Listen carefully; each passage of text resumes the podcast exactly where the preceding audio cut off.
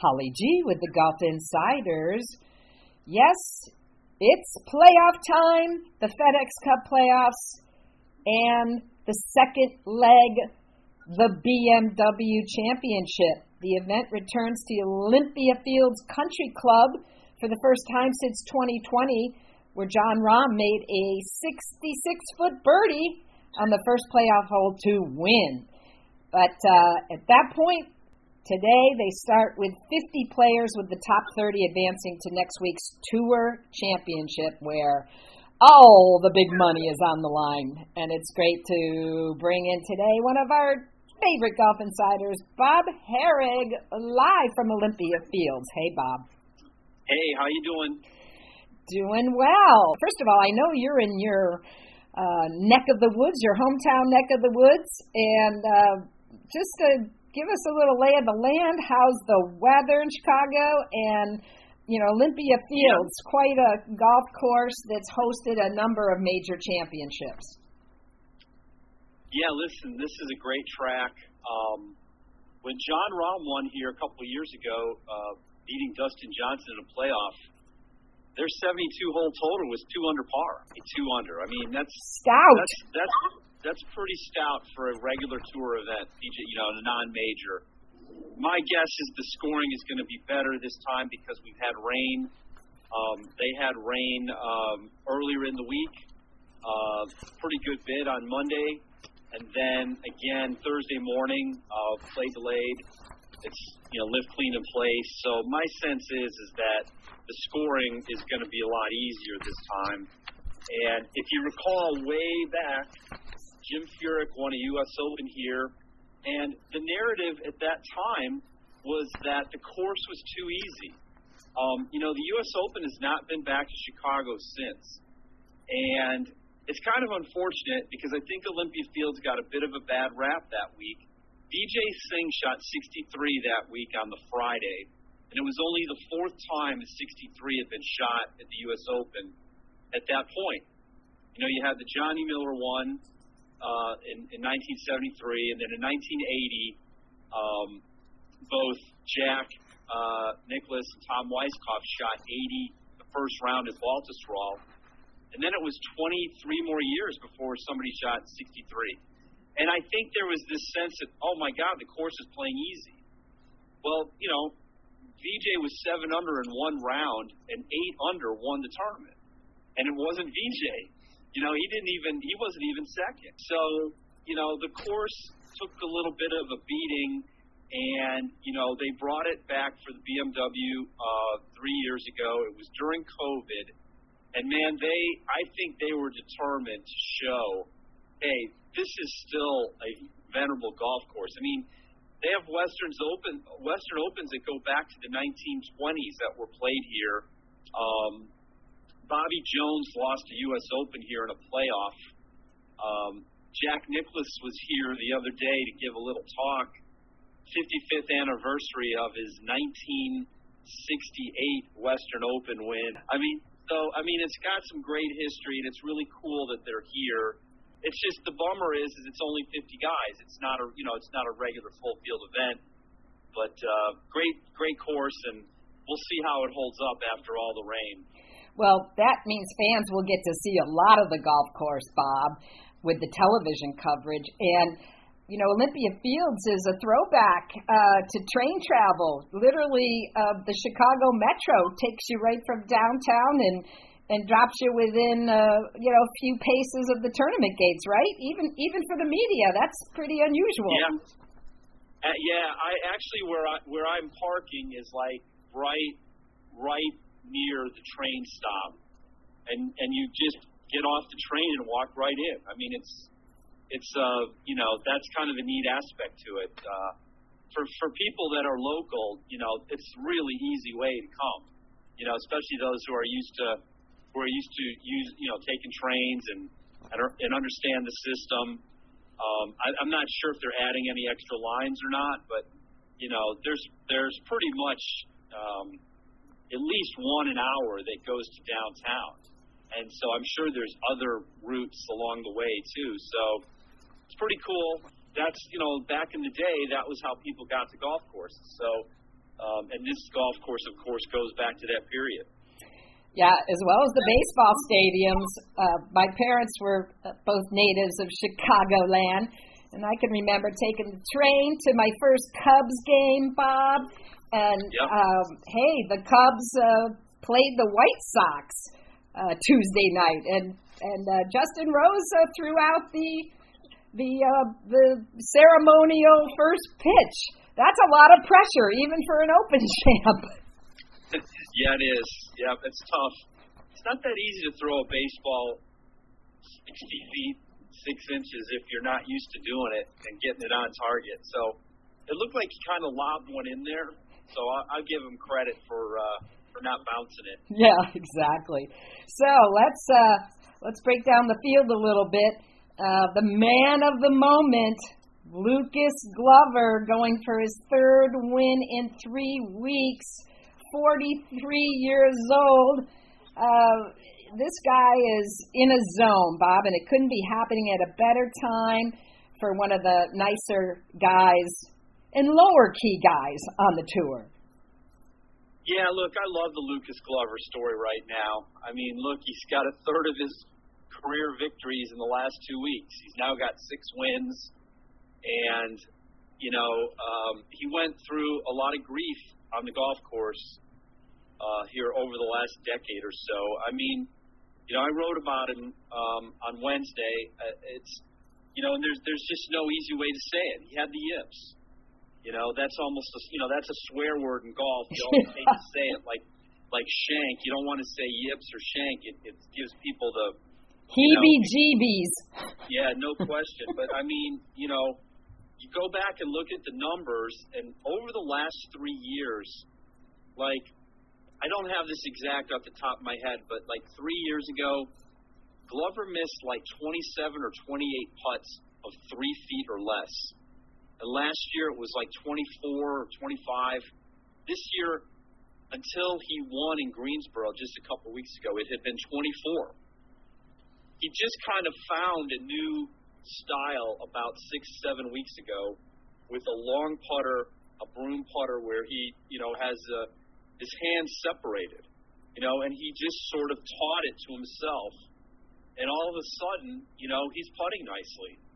But, you know, to miss that many three footers, like, there was a period in time where Tiger went like, like a thousand three footers or less and and and you know so to, so when he when he won in Greensboro, he sort of made a joke. He said he said it's nice to see the tap ins go in, and you know that kind of is a is a good indication of how tough it has been on him. Um, you know he didn't feel good over those short putts. He talked about having you know issues with with 12, 14 inch putts, and uh, even a tap in made him nervous. And so now the grip um, system that he's gone to, he feels a lot better about things. And uh, uh, obviously, he's making some putts here these last couple of tournaments.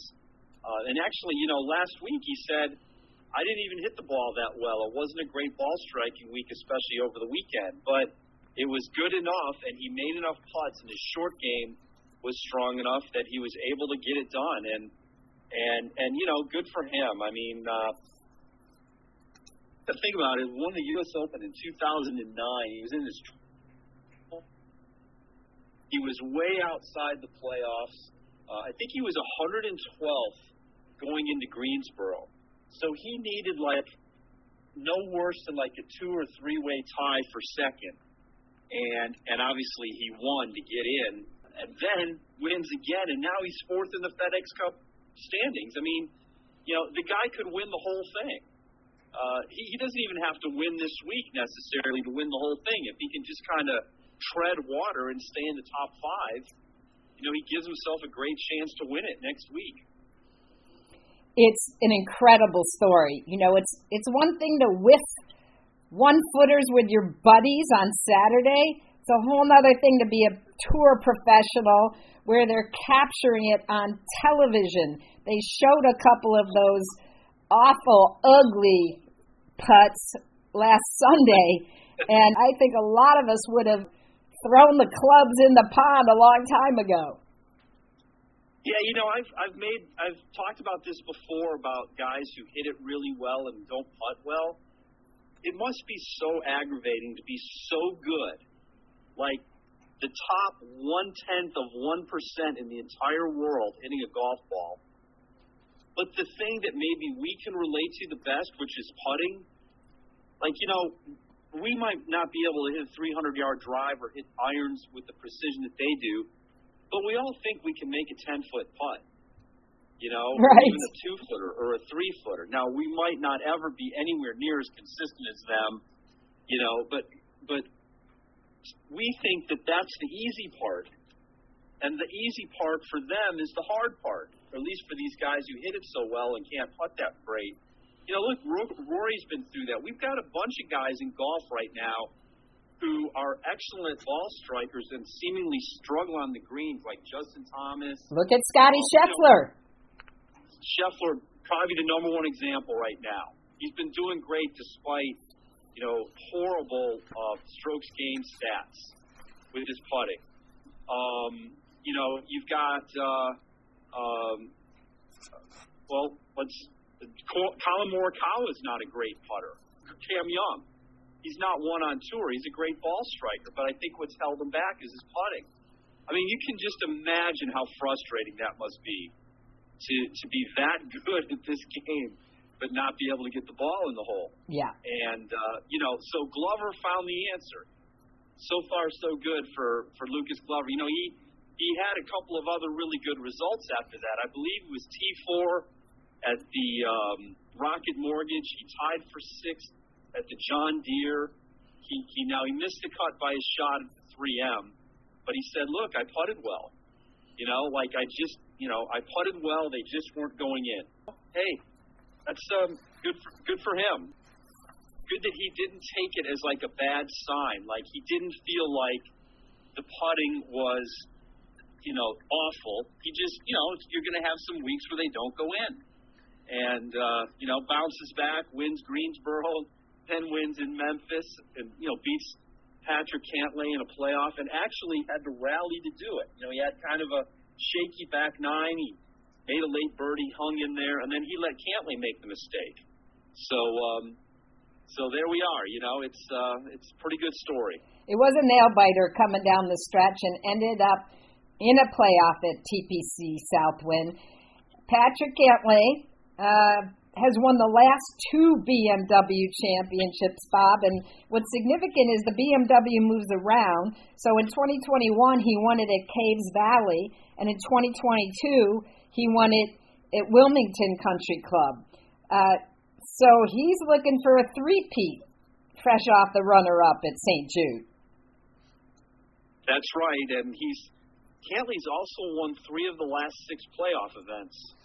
Um, so, you know, he in uh, in 2021 he also won um, the first one, which was then the Northern Trust, and then the next week he won. Or no, I'm sorry, he won. He won the. Uh, he, I think he won the Tour Championship, or at least he was number one at the Tour Championship. He's he just had a good run here of late, and he's he's gotten he's found the right time to, to, to peak. Yeah, he seems know? he seems to do that. I, I, I call him the quiet gladiator, Bob. He just sort of goes about business, and the next thing you know, you know, he's uh, he's taking the trophy home. Right. Yep, and you know, it's good. I mean, he's he's it's been a little bit of a disappointing year for Cantlay. He has not won. You know, and he's yet he's way up there. He's like fifth or sixth in the world. He's He's a guy we think should win, uh, but yet he's he's sort of had a, a a little bit of an indifferent year. Not a bad year, but just a year without any wins.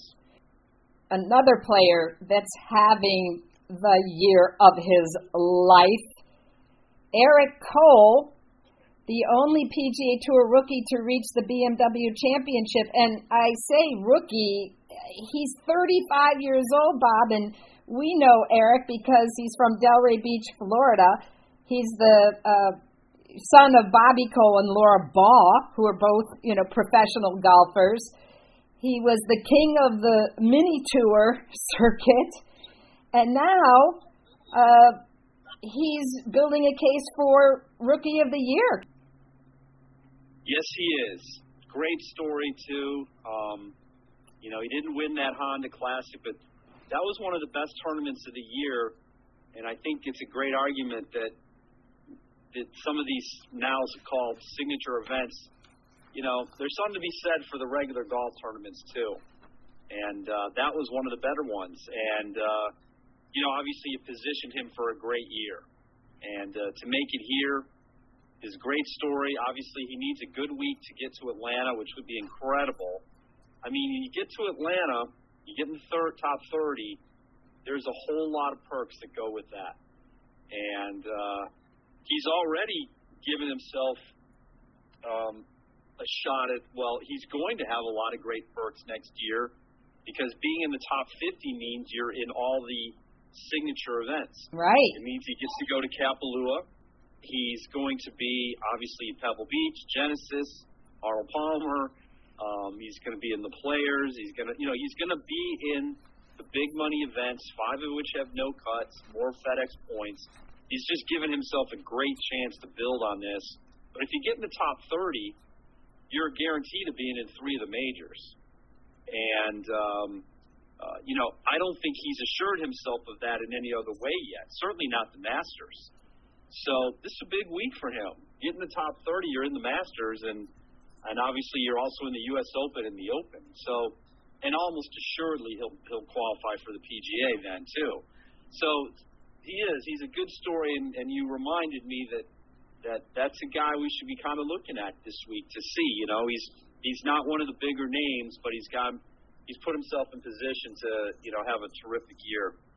He calls himself the middle-aged rookie. You gotta love that. So let's look at some other guys that are on um, the bubble, Bob, and also if you can, you know, break down for my listeners. So this week the FedEx Cup points quadruple, two thousand to the winner.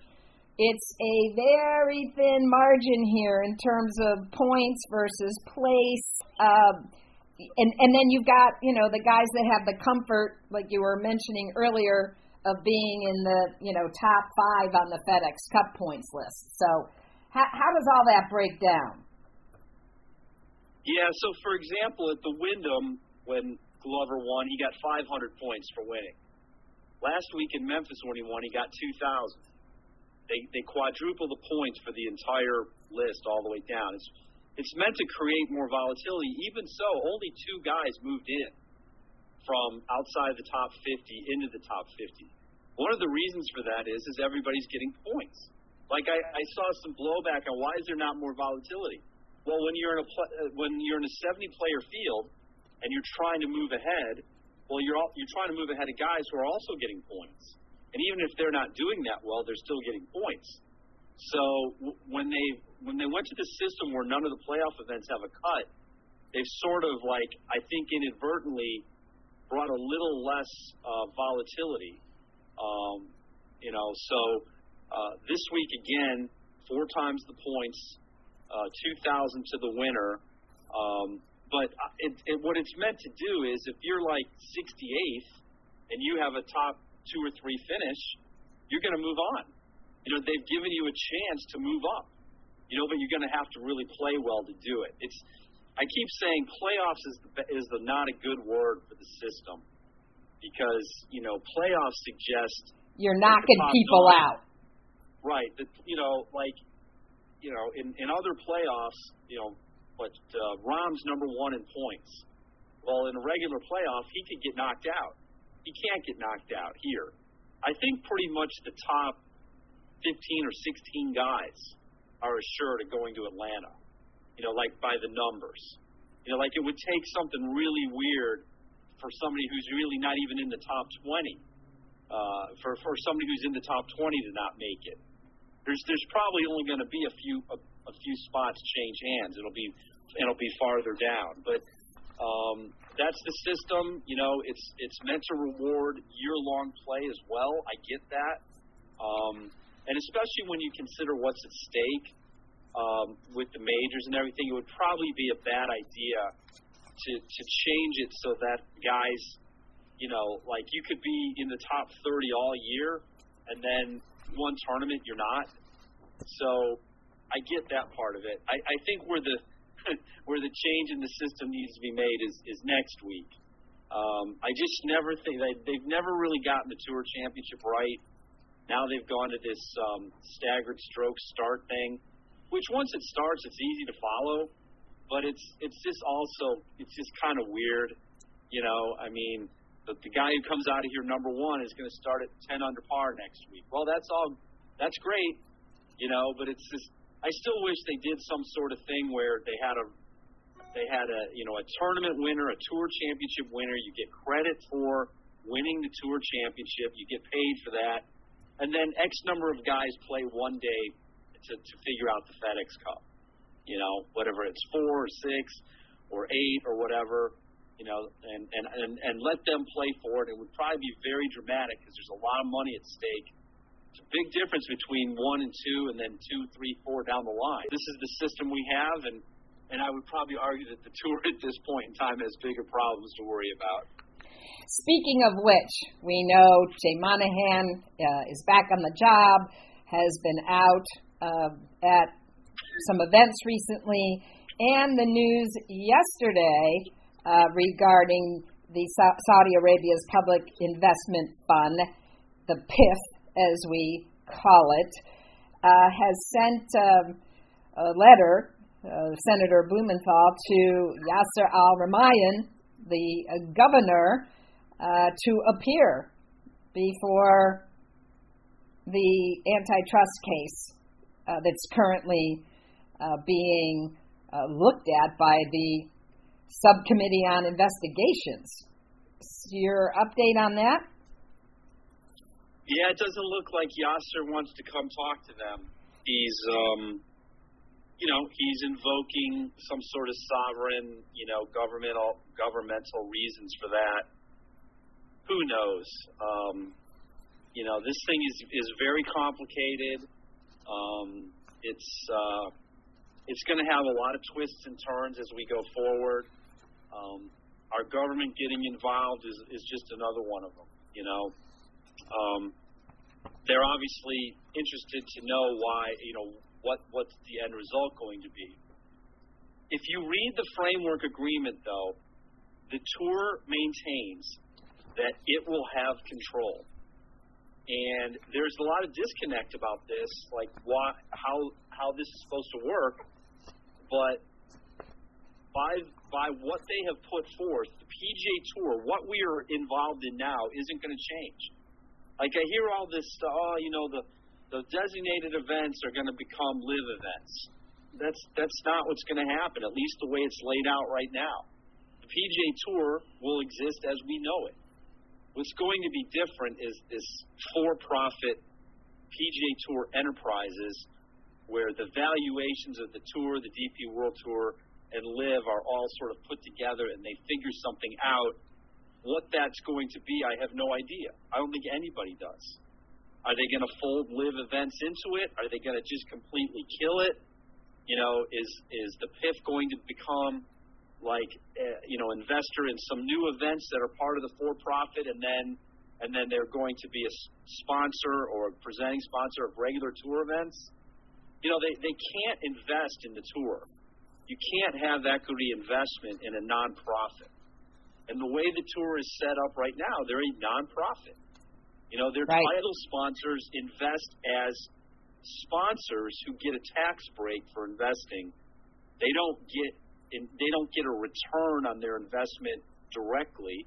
Their return is in, you know, basically publicity. BMW this week you know, they're paying probably with a $20 million purse, they're paying in excess of $20 million. I don't know what the total number would be, maybe 25, 28. They're paying that amount of money to put their name on this tournament, get it on TV a bunch, a lot, a lot of commercials. It also buys them airtime throughout the playoffs and during other times of the year. And that is, and then they get a tax write off because it's a charity. But other than that, you know, they're not like going to recoup anything from the tournament. they're not going to get a return on ticket sales or hospitality or things like that. They would that that money goes to charity. It you know pays the bills and then it goes to charity. In this case, the Evans Scholars. So you know if if the PIF wants to do that to get their name out there, Aramco, of course, would probably be their way of doing it. Um, the oil company, which sponsors some LET events, it, it sponsors a, a series of events, the Aramco series, uh, on the L- the Ladies European Tour, which n- numerous LPGA players have taken part in. If they want to do their team thing with LIV still, and want to fold that into the tour and the DP World Tour, and maybe have eight events and still try to sell teams, how that can work or will work or what that, that there is a to me a long path to figure that out. But you know, I did a piece a week or so ago on how on Tiger's comments in recent years about various things that were sort of you know related to this. He got asked four years ago when Phil first committed to playing in the Saudi International. Tiger did not criticize it.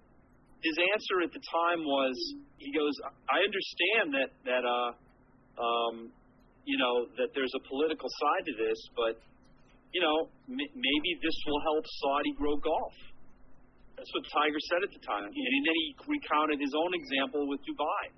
He said, "When I first started going to Dubai, there was three buildings in the, in the background. Now it looks like New York City.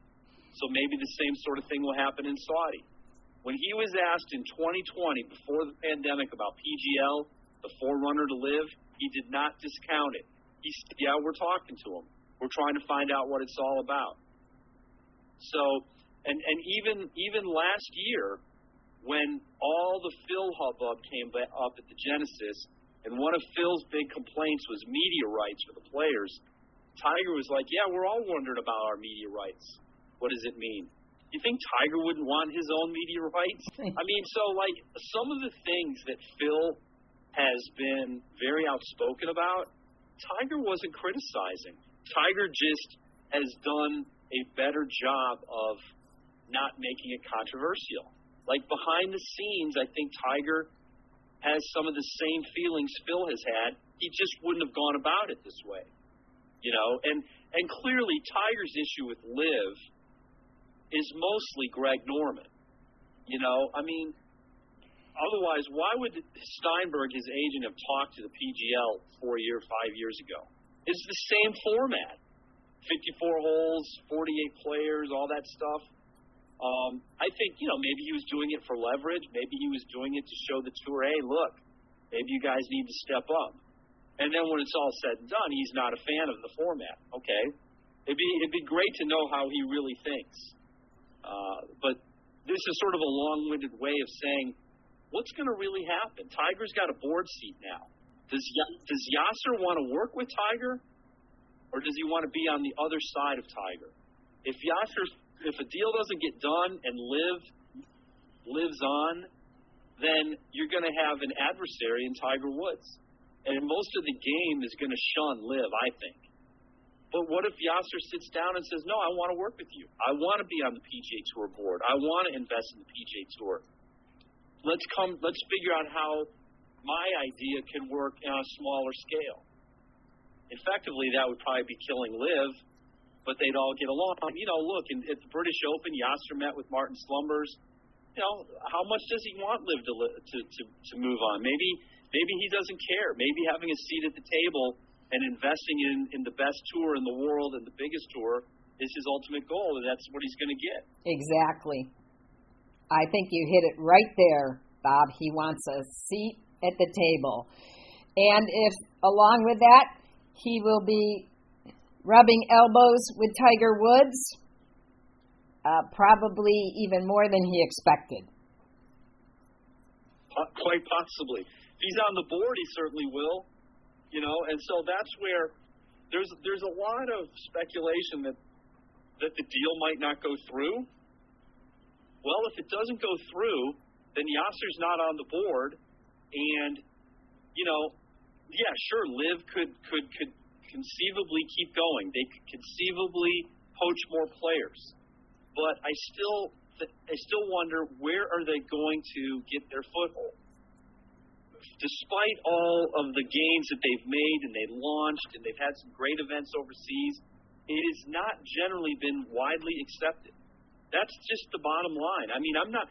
I've tried. You know, we've talked about this. I've tried very hard to have an open mind to it. You know, and and and and see how it might play out. You know, and I'm actually not that bothered by 54 holes. I'm not a big fan of shotgun starts, but I get it. Um, I think there's a lot of tweaks they could make. The team thing doesn't bother me. You know, once they tee it off, it's still golf. But the bottom line is, is you know, I'm trying very hard to be objective about, about it. It's it's not a an abundance of people who have bought into it, and so if you don't have the PGA Tour's backing, where the tour could steer you to a better rights deal for TV, where the tour could you know embrace some of the team concept and have players go back and forth. I, I don't know. I mean, I just think it's sort of going to be out there on an island. So that's why this is this is sort of the cat and mouse game I think both sides are going to be playing here.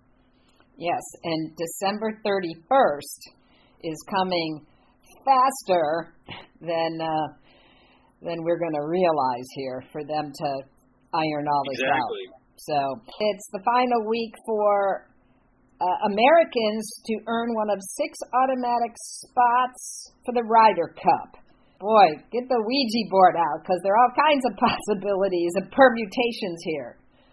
Uh, your thoughts on where uh, Zach Johnson is is sitting right now? Yeah, I think Zach's got some tough calls uh, ahead.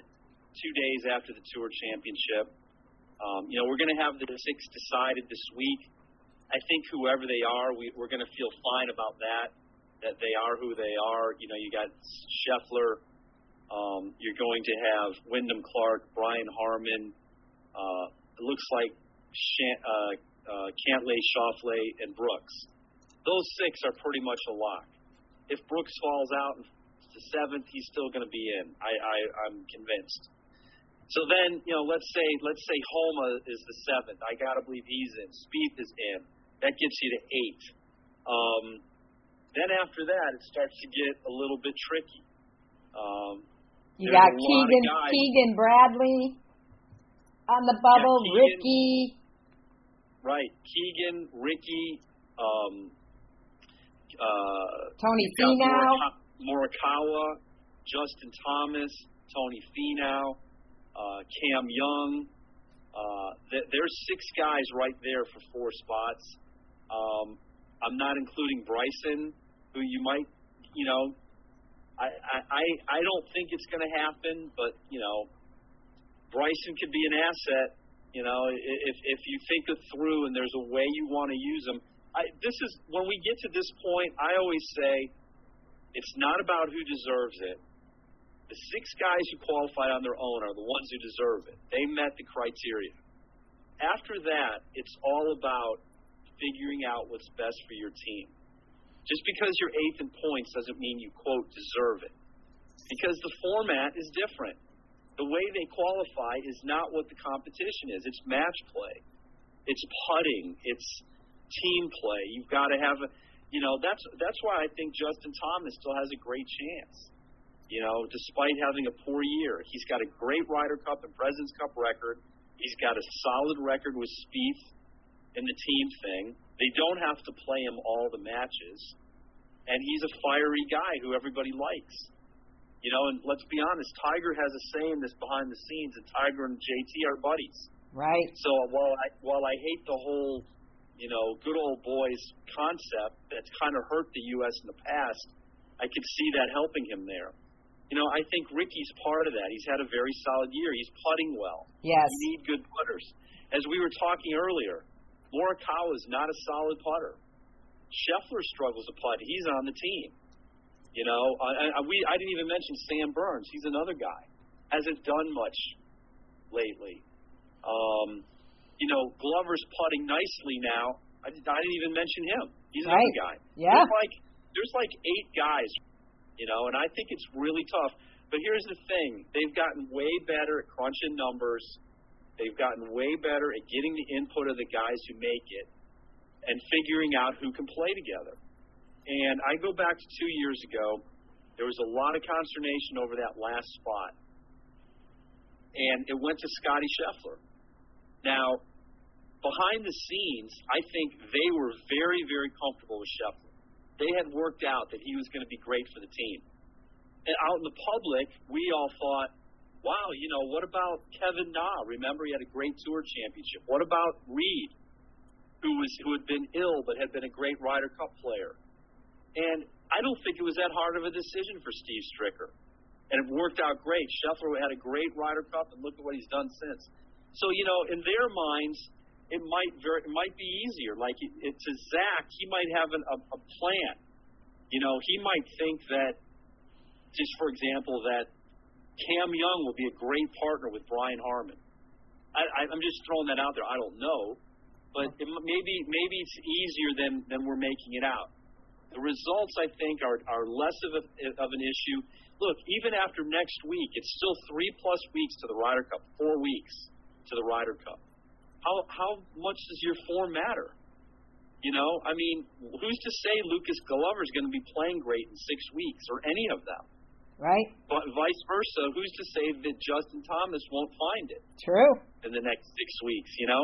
So there's it's look, it's going to be fascinating. It's what makes the Ryder Cup great, you know. And and uh, yeah, I just go back to if you um, if you really want to be on the team, make sure you're in the top six.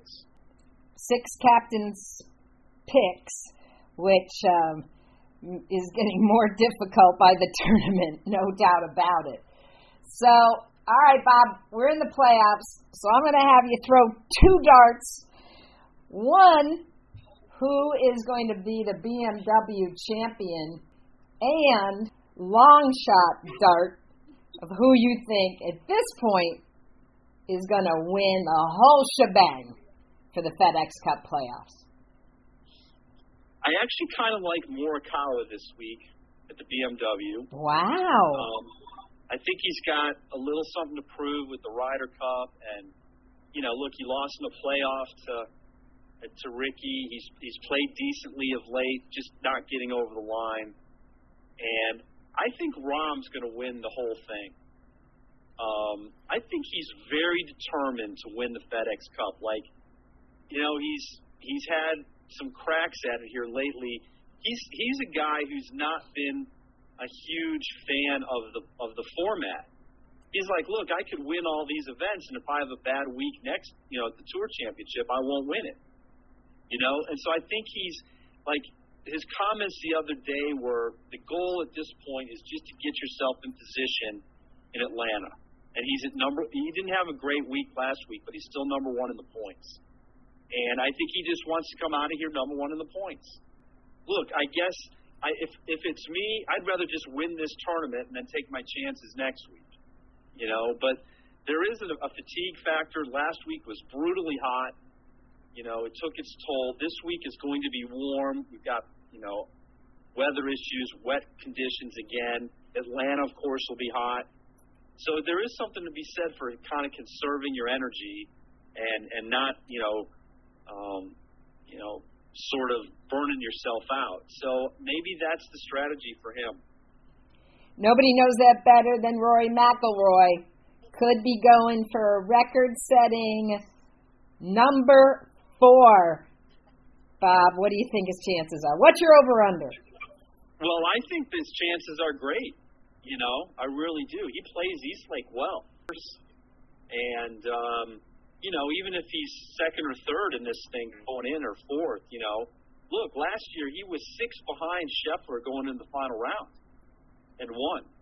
You know, six strokes. So, you know, um, you know, he likes the course, and I think if he's anywhere in those top, you know, he's got a great chance. So, um, I don't discount him at all. Not, not, not in any way. Well, Bob, it's always great to spend time with you, and thanks for giving us such a comprehensive look as we approach the second leg of the FedEx Cup playoffs. One week out of hot Atlanta and the uh, FedEx Cup finals. Stay dry there in Chicagoland, and thanks so much. Bob Harig from SI.com.